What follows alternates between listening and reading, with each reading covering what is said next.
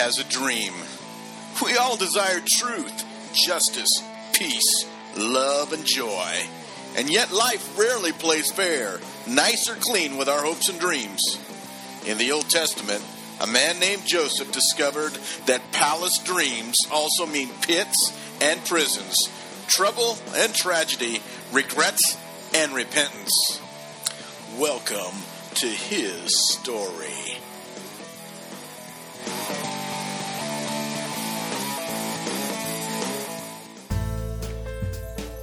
You can see for yourselves, Joseph said. So can my brother Benjamin, that it is really I who am speaking to you. Tell my father about all the honor accorded me in Egypt, and about everything you have seen, and bring my father down here quickly.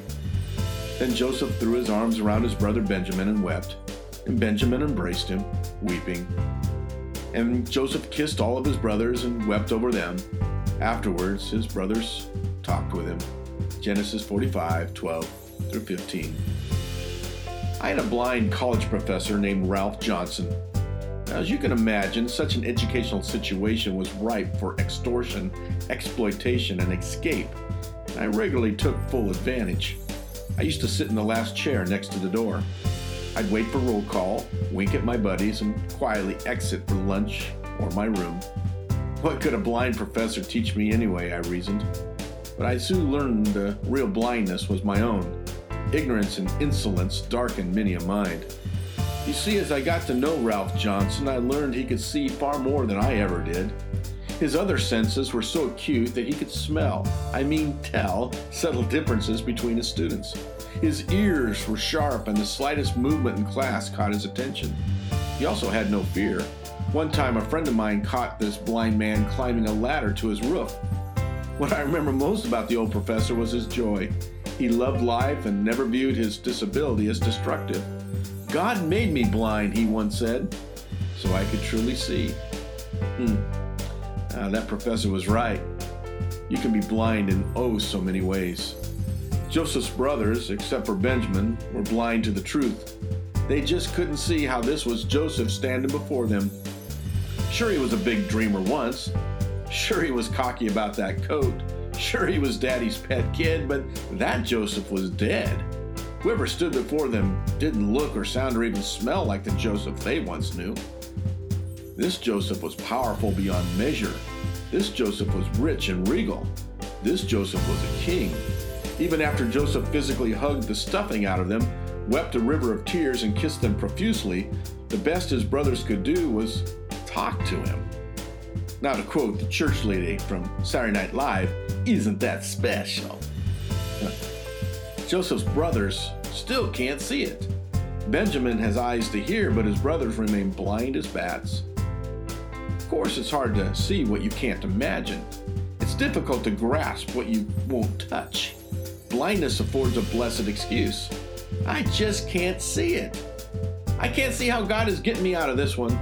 I can't see how the bills will get paid this month. I can't see how God heals some and let others die from cancer. I can't see how we'll ever retire. I can't see loving that person. I can't see how I'll ever be forgiven of that failure or fault. I can't see God's plan in this mess. I can't see how we'll make it out. Man, I can't see how we're going to get off. I can't see how we're going to this is even going to work. I can't see that God truly loves me. I can't see how God is good. I can't see God blessing that person. I can't see why evil men prosper while the righteous suffers. I can't see any purpose in this predicament. I just can't see. well, the truth is, we're all blind fools. None of us see very well. We're blinded by our own egos, desires, and selfishness. We can't envision how God truly works all things to the good for those who love Him. We're colorblind to black and white promises in the scriptures.